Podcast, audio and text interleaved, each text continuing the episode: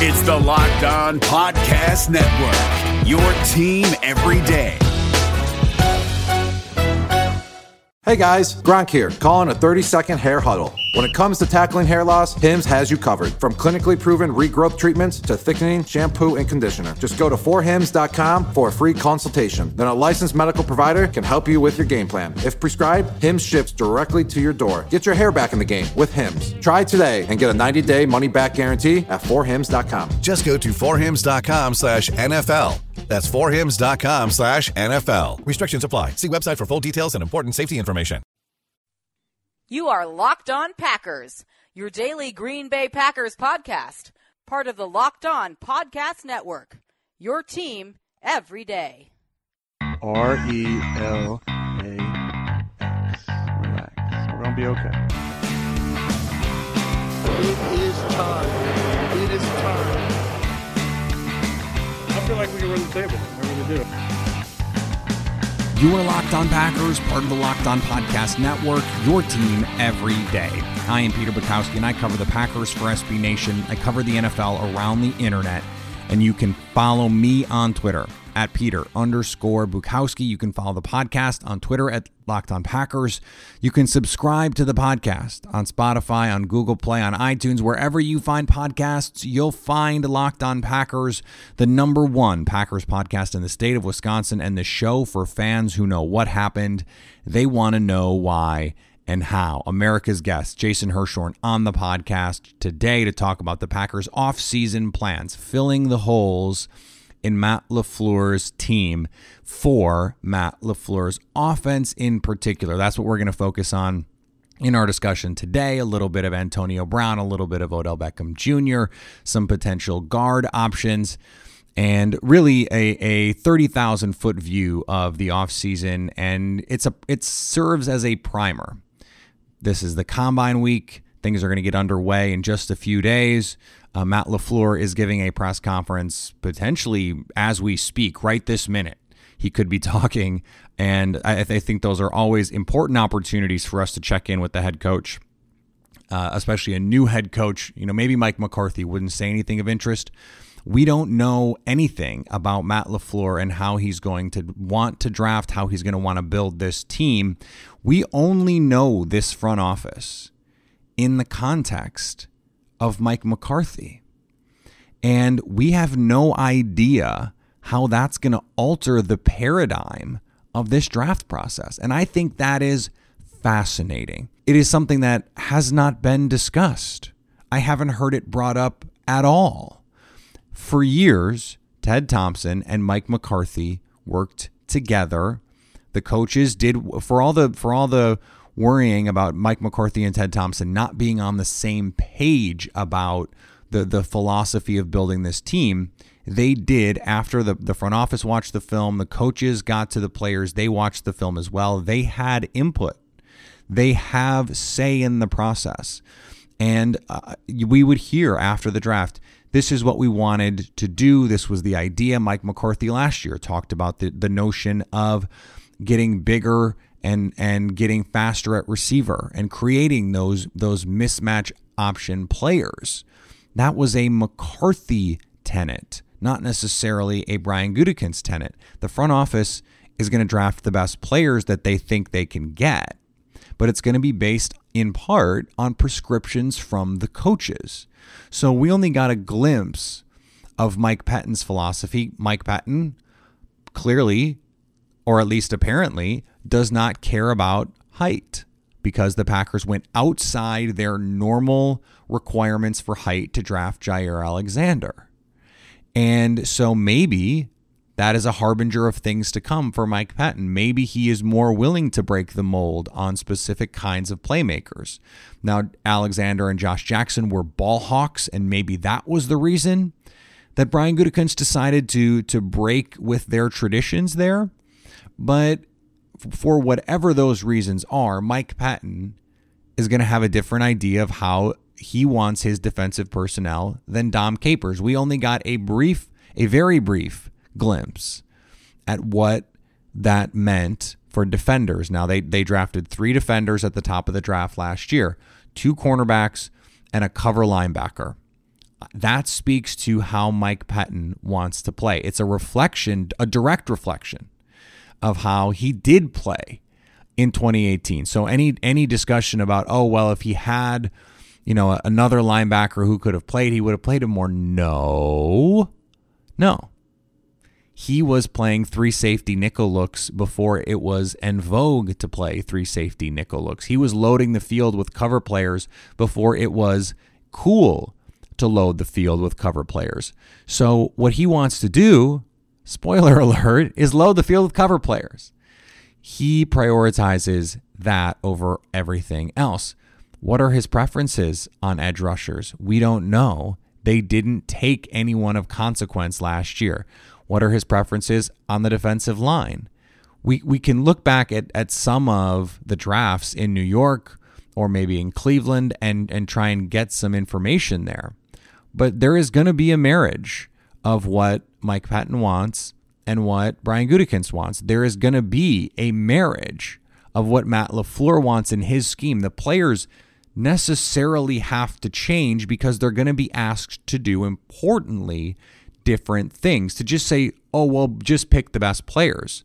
That is fine in a vacuum, but there is a nuance that that that sentiment is missing and that is the best players for this team. The best players for this team may not be the best players for the other team, for the next team, for the team down the road. You have to, when you're the front office in Green Bay, as as a media person, I don't have the luxury of evaluating players for specific teams. Now I can look at them for the Packers and say this is what their value to the Packers would be. I think but generally, I'm evaluating players when we're talking about my evaluations of these guys in a vacuum. Just what what are they as a quality of player overall? Green Bay has to look at it and say this is what they can do for us. This idea of where does he win? Don't tell me what he can't do, tell me what he can do. Well, specifically, what can he do for this team? If you're in that front office, you have to say what can he do for us? We don't know the answer when it comes to Matt LaFleur because he has never been empowered to make those decisions. We can think that maybe he had some input last year in Tennessee. Uh, maybe he had some input in getting Dion Lewis. Maybe that is uh, another harbinger of things to come. Maybe that is leading up to the Packers getting a pass catching running back, a, a more of a, a scat back type guy. Maybe it is leading up to them getting a power back with Derrick Henry, though Derrick Henry was already there.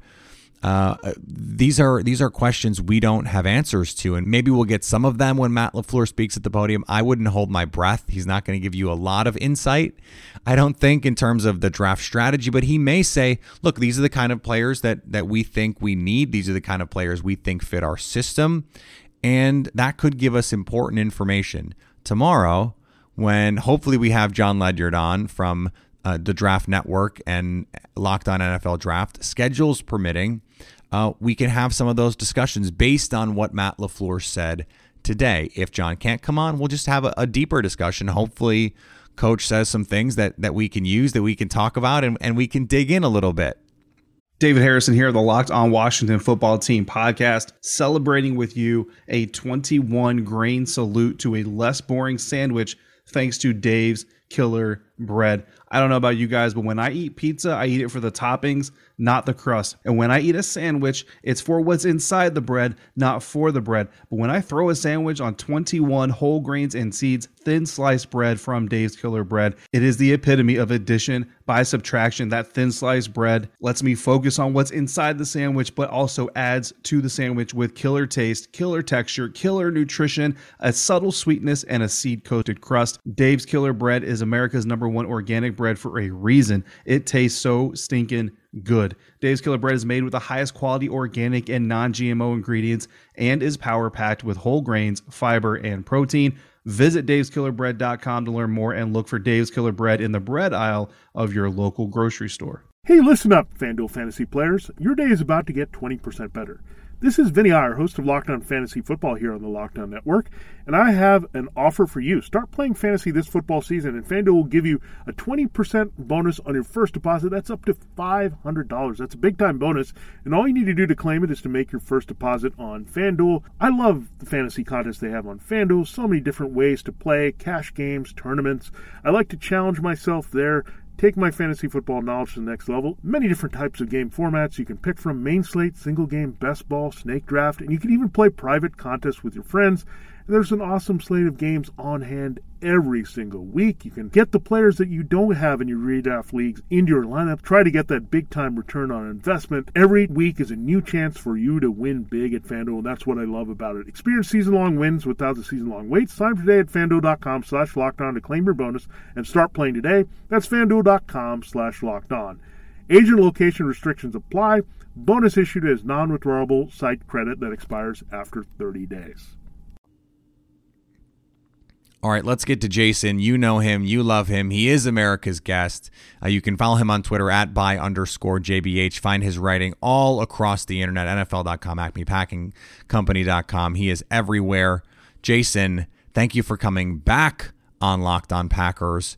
And I just want to let you know everyone who has been on that microphone across from me since you have been last on has just been keeping the mic hot for you. So it's good to have you back.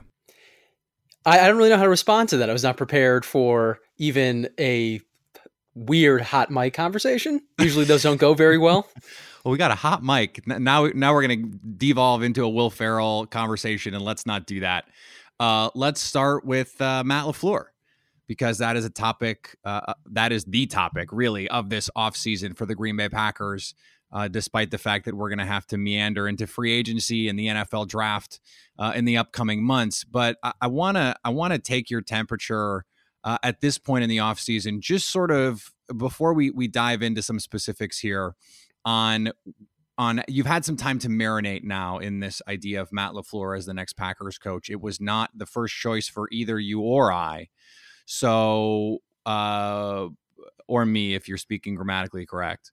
Uh, where where are you at this point in in late February on the Matt LaFleur hiring? Well, we know essentially what his staff is going to be for not even just this year. I, I don't assume that we're going to see a whole lot of turnover between years one and year two. And if if there is a lot of turnover, it probably reflects on either season going very, very, very well or particularly poorly. So at this stage, we kind of feel like the next two seasons are set, both in terms of what the coaching staff is going to be, and, and to a certain degree, what that roster is going to look like. And we can then start making projections based off of that. Matt LaFleur is obviously very inexperienced. That's part of the reason that you and I didn't have him as a high priority target for Green Bay or anyone else during this last coaching cycle. But we can see the ways that this roster would fit the things that we expect him to do in Green Bay. And we also see the ways in which this roster maybe isn't ready to fulfill his schematic plans. And I think that's really the core of any conversation with Matt LaFleur, especially as we approach the combine, free agency, and then not that long thereafter, the draft. So as you look at this roster and and with the understanding of, you know, if we can if we can assume projecting forward, and this was part of our discussion with Ted Nguyen yesterday, that he's going to bring those schematic concepts from Tennessee, he's going to borrow from Kyle Shanahan, a little from Matt LaFleur, and th- we we think we have some idea of what this offense is going to look like. Where are the places on this roster Green Bay either needs to fortify or add or maybe cut uh, in order to maximize uh, this this scheme that Matt LaFleur is bringing to the team? Well, to a certain degree, your listeners have heard a lot of this before. They need to reinforce the interior of that offensive line they need to bring in at least one meaningful tight end, whether that's through free agency or, or frankly, more likely the draft, given the quality of that tight end rookie class. And they probably, if this offense is going to be closer to Kyle Shanahan's version of the scheme as opposed to uh, Sean McVay's, then they probably need to figure out what they're going to do with that backfield rotation because it one will probably not be just a single halfback carrying the load, and the fullback is going to have a meaningful role, which certainly has been the case in Green Bay for a long time. Obviously, John Kuhn spent seemingly a thousand years as the starting fullback for the Packers, but they didn't have a fullback on the start of the roster last year. They added Dan Vitale late in the season. he is going to return. We think, I believe he's technically a free agent, but we assume that he's going to return at least for the 90 man roster in 2019. But are they going to add to that? Who are they going to bring in for competition? Those are the big questions, at least on offense for Matt LaFleur. And and that leads us to some some pretty interesting conversations when it comes to the players that are available because um, just this week and in the last few days, it, it's become clear that that Josh Sitton is not going to be back in Miami. There have been uh, talk for a long time that that TJ Lang is not going to be back in Detroit.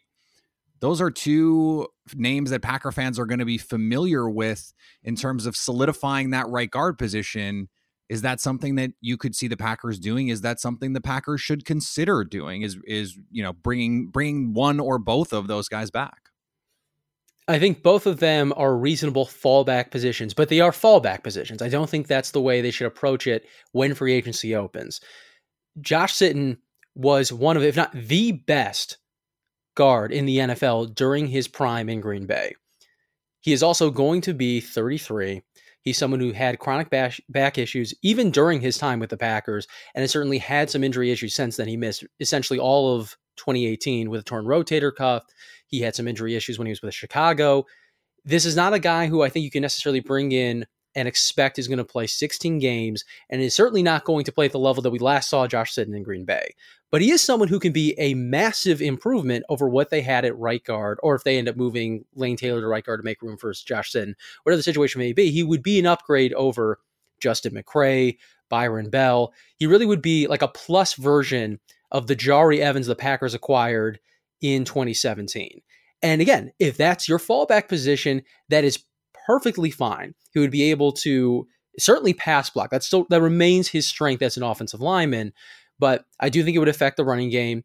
At his best, he was a good run blocker. At this point in his career, I, am not sure that's something we would even be able to call average. It really depends on how that shoulder heals. But again, that, that's why it's a fallback position. TJ Lang is is kind of the same discussion. He's a little younger, has had fewer injuries, but he also has missed more games. So it, you know, it's, it's, not exactly clear which one might be the, the safer proposition from an availability standpoint. TJ they combined to play seven games last year. That's not great, and neither has played 16 since leaving Green Bay. Correct, and, and they both had issues during their final seasons with the Packers, which again, why these are fallback positions. But because the offensive line is so important, and obviously to every team, that there's no team for which their scheme makes the offensive line unimportant. But because the Packers are going to need to really get that running game going in order to make the play action as effective as possible, I do think that these are guys that they should look at, have contact with, and then pursue if guys like Quinton Spain aren't available, or if they're not serious about spending an early pick on an offensive lineman they like in this draft, or whatever the situation may be. these are guys who are going to be improvements from last year, and that's important. But they're not the best moves that can the Packers can necessarily make at this at this time, which is why I think that they're secondary options. Speaking of the best moves the Packers can make, there has been a lot more polarization uh, among Packer fans about this idea of of trading for Antonio Brown than than I expected. Uh, I know you are someone who is very dubious that Brown is going to get traded at all, but from the the perspective of the Packers, is there a framework? Assuming we we think the Steelers are actually ever interested in actually making a deal, uh, that makes sense for the Packers. Well, for, first, let's start off with the, what you mentioned about my skepticism about Brown getting dealt. It's not that I don't think that he could. The Steelers have given themselves outs during the discussion, the public discussion of Antonio Brown's availability, which leads me to believe that they are they're serious about taking him back if the, if they're able to make that work. And keep in mind, from a salary cap standpoint, dealing Brown makes no sense they would gain technically a little bit of cap space, but considering they would have to bring someone in just to fill the spot, even if it's someone at the bottom of the run of the receiver depth chart, it is a cap neutral move at best. And you're also losing the guy who's been the best receiver in the NFL over the course of the last half decade. So this is not a move that makes sense for football reasons or for cap reasons, and it's really hard to imagine when those situ when that is the situation that that team, especially when it's the Steelers, one of the more stable organizations in the NFL, is going to deal him. But I think they're they're going to at least listen to offers. And because they've given themselves that out, I don't think that the Packers or any other team is going to be able to get Brown for like a fourth round pick or even like a third round pick. Eh, if that is the offer, then that totally changes things. because even if you're going to have to sign him to a new deal, which is another part of this consideration, that is worth it. But because I think he's going to end up costing more, a real a premium draft pick, and he's probably going to end up getting a new deal with a lot of guaranteed money. That's where I have concerns. It's not that I don't think Antonio Brown isn't a great receiver. He absolutely is. We don't need to litigate that. But he's going into his age 31 season, and that tends to not be a very good situation for even the best receivers. If you if you look at this historically, since 2000, there have only been four receivers who made a first team All Pro in their age 31 season or later. That is not a very good track record. And that includes names, by the way, like Randy Moss, never made an All Pro team after his age 30 season. So even though Antonio Brown has been incredibly dynamic and incredibly productive, and he would have arguably, I would say actually inarguably, the best quarterback of his career if he were to land in Green Bay, that doesn't necessarily mean that you are going to get peak Antonio Brown, but you might be paying for peak Antonio Brown. And from a, a resource allocation standpoint, that's problematic. Which is why in the article I wrote for Acme Packing Company, I said it, that not, it's not that it's necessarily a bad idea to look into acquiring Brown, but if Odell Beckham Jr. is indeed available, which we haven't gotten a concrete report that he is, but there is a lot of smoke around what could be a fire then maybe you you actually use those resources and acquire Odell Beckham Jr., who may not be Antonio Brown at his peak, but is much much younger, is under contract through the exact duration that the Packers have Aaron Rodgers, and would provide a very interesting tandem with Davante Adams.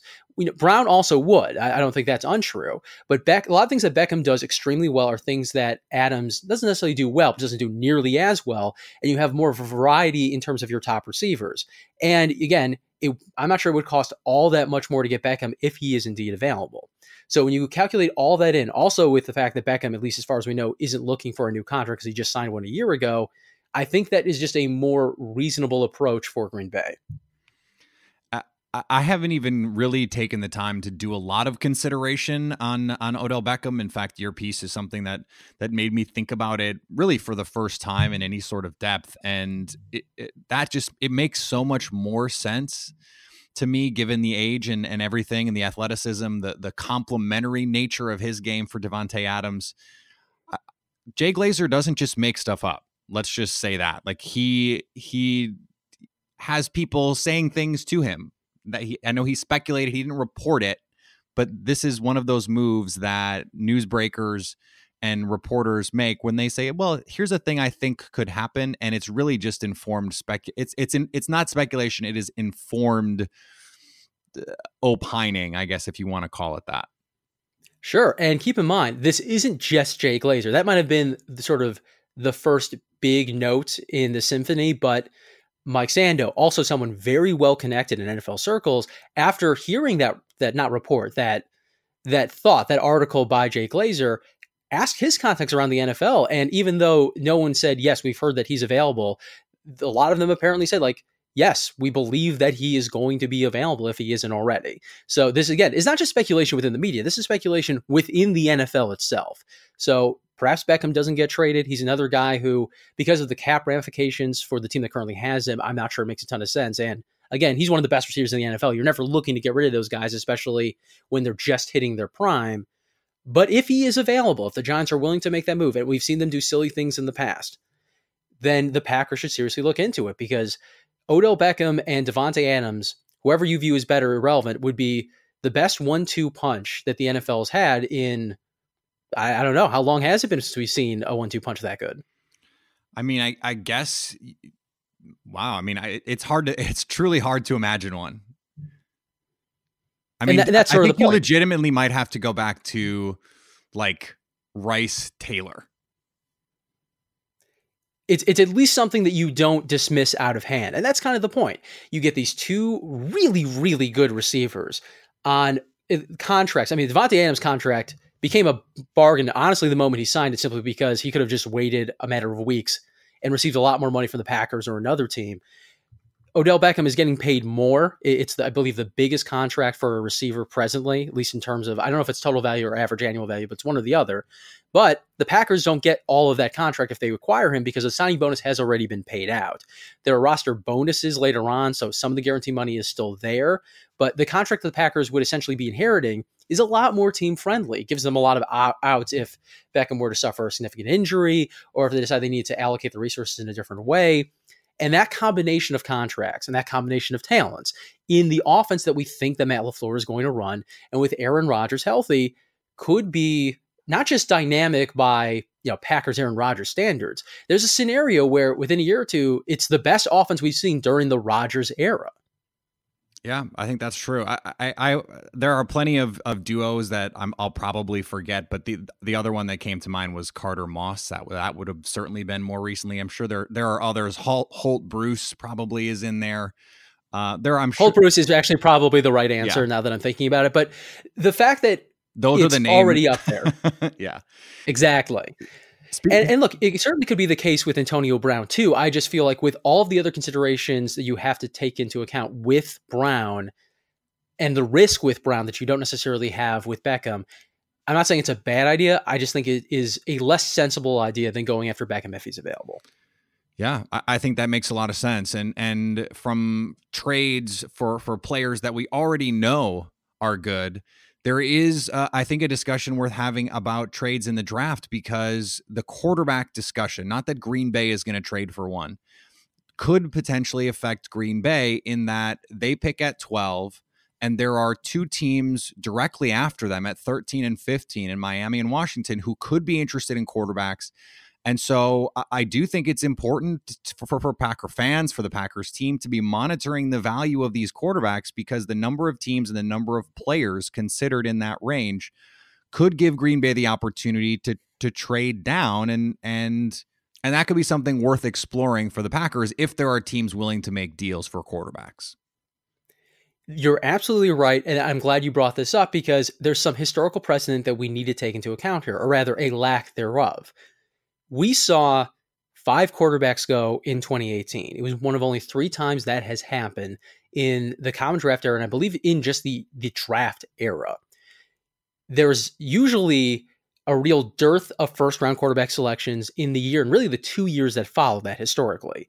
And to put that into context, if even two quarterbacks go in the first round, not necessarily in front of the Packers' top pick, just in the first round entirely this year, it will mark the very first time in the common draft era that two or more quarterbacks are drafted a year after five or more were drafted. Now, I don't I'm not here telling you that less than two quarterbacks will be drafted in the first round. I do think that we'll end up seeing two, at least two. But there's a discussion that upwards of four, maybe even five could slip into the first round. And that just seems insane to me. And keep in mind, it's not just who goes ahead of the Packers' top pick. I mean, they essentially have a pick at the very end of the first round, too. The amount of quarterbacks in the first round are going to impact the way, not that just approach their top pick, the way they approach, frankly, all of their top picks. And we just don't really know. It, would be without precedent if three, four, even five go in this first round, given how many went last year. And for those of us who have evaluated this rookie class, it would also seem really strange because Kyler Murray, if you're the if you're the kind of team that can give him the infrastructure, both in terms of the personnel and the schematics to succeed, I don't have a problem with him going the first round. I think you can make a, a reasonable argument in a different way for Dwayne Haskins everybody else seems like a Josh Allen level roll of the dice. Not to say that they're all like Josh Allen as players, but that's the amount of risk you take on if you draft these guys in the first round. It could happen. We certainly have seen NFL teams do weirder things, but I, I do think we're overestimating the collective we how many quarterbacks are really going to be taken in the first 32 picks. And I, I don't know that we're necessarily going to see the Packers get the benefit of better players getting pushed down because teams are hungry for quarterbacks this year. It could happen, but we've never seen it happen like this before.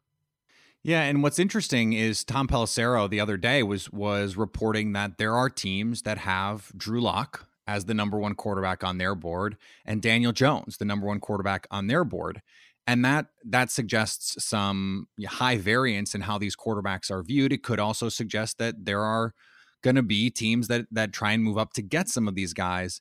For the Packers, though, it really only just takes one team. It really just takes Miami or Washington to say, we'd like to move up to get that guy. In this case, probably more likely Washington to jump Miami. But it could be any team. There's always a mystery team that moves up for a quarterback that allows them to add picks, move down, and and that quarterback being taken at 12 would theoretically push down players that that Green Bay could be interested in drafting. Yeah, and the best version of that for the Packers would be the Miami Dolphins trading up because it's one spot. So the Packers essentially know that whoever they were going to take at 12 is going to be their pick at 13. They acquire additional draft capital, presumably draft capital, to make the move. And the actual contract they eventually give to that rookie, not that there's a whole lot of variance in that, but just another added bonus, is going to be a little less than they would have given to that player at 12. So that's the best case scenario. Washington, there's there's a little more projection there because there are not just more picks between where the Packers are now selecting and where they would be selecting in that scenario, but there's also the possibility of more trades coming in. And that could be good for the Packers, could also be bad. Maybe someone that they thought was going to fall all the way to 15, if it is Washington, is no longer available. There, there are there's risk there. But they took that risk last year, essentially, when they traded out of the 14th pick mm-hmm. and still were able to maneuver to get Jaire Alexander, the guy maybe they wouldn't have taken at 14 if they had stayed stayed there, but clearly someone they were comfortable taking in the middle of the first round. So, all of which to say, the Packers are extremely well positioned if they want to have those negotiations. And again, if the quarterbacks are going to be valued reasonably high, or unreasonably high, I guess, in my view, then they they will be very, very well armed to play one team off against the other. Because as you put it, Miami and Washington, two teams that clearly need a quarterback, and not even just for 2019, for the long term. And that kind of desperation has pushed better GMs into making worse decisions.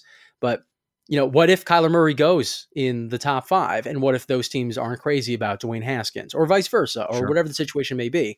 Maybe that market doesn't develop, and that's not ultimately the end of the world. That there are enough quality players that also happen to really work out well for what the Packers need that they could just stick at 12 and stick at 30, frankly, and still get two guys who can make immediate impacts. I think that's entirely possible as well.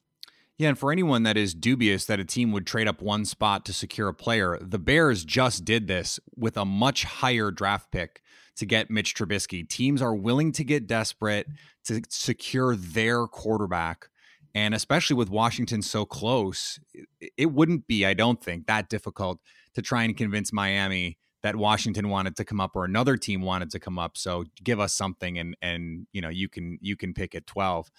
Jason, let my listeners who should already be familiar with you, but we are we are growing. We always have new faces and and ears here at Locked On Packers where they can find more of the work that you do. Well, you can find most of my articles via my Twitter account because I tweet them out. It's by underscore JBH. You can find my work directly on acmepackingcompany.com, sbnation.com, NFL.com. I freelance in plenty of other spots as well. And I appear approximately five times a week on your podcast. Terrific. Un- until tomorrow, then. Uh, Jason, thanks for coming on. Anytime, Peter. This episode is brought to you by Shell. College football is best enjoyed at home. You know, the home that has no rooms because it's a stadium of 70,000 screaming fans. But wherever you are, ESPN and Shell can take your fandom further with savings up to 15 cents per gallon for fuel rewards members at Shell. Welcome home, football fans. Terms and conditions apply. See fuelrewards.com slash fuel your fandom for details. Shell is an official sponsor of ESPN College Football. ESPN, the ESPN logo, and ESPN College Football are registered trademarks of ESPN Incorporated. This episode is brought to you by Philips One by Sonicare. One up your brushing with Philips One. This one is the ideal one for those who are still using an old school manual toothbrush. To all those people, it's time to take your brushing one level up. The solution is a simple one it's the perfect timing one. It's the long lasting battery powered or USB rechargeable one. The comes in multiple colors to match you one the one with a subscription that delivers new brush heads for just $5. Your teeth deserve this one. Philips One by Sonicare. One up your brushing. Learn more at philips.com slash one. That's P-H-I-L-I-P-S dot com slash O-N-E.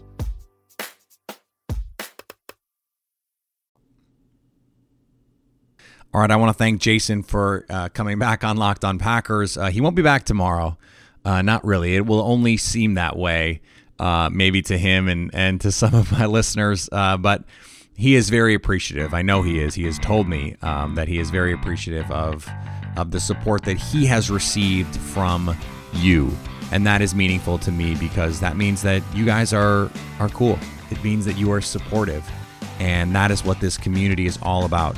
Everyone that is part of the Locked On Packers community is part of that community for a reason. You are all here. We are all here to strive toward a, a larger goal together, and that is a better knowledge of the Green Bay Packers. And so it, it, really is great to hear that you guys have embraced Jason. I have long done that uh, a long time ago. And so it, it's always great to have him back on and, and have him share his insights with you. Hopefully, we will have Jon Ledyard on tomorrow. Uh, if not, it'll be a long Matt LaFleur discussion. Uh, we got a good Matt LaFleur discussion on this show. We'll get another one with some hopefully new information that we can provide and share uh, and and discuss and break down and, and really do, you know, if necessary, a closed reading of all of that stuff. So we can do that tomorrow. Remember, you can follow me on Twitter at Peter underscore Bukowski. Follow the podcast on Twitter at Locked on Packers. Like us on Facebook. You can subscribe to the show on iTunes, on Spotify, on Google Play, wherever you find podcasts, you'll find Locked on Packers. And anytime you want to hit us up on the Locked on Packers fan hotline, you can do that 920 341 3775 so you can stay locked on Packers.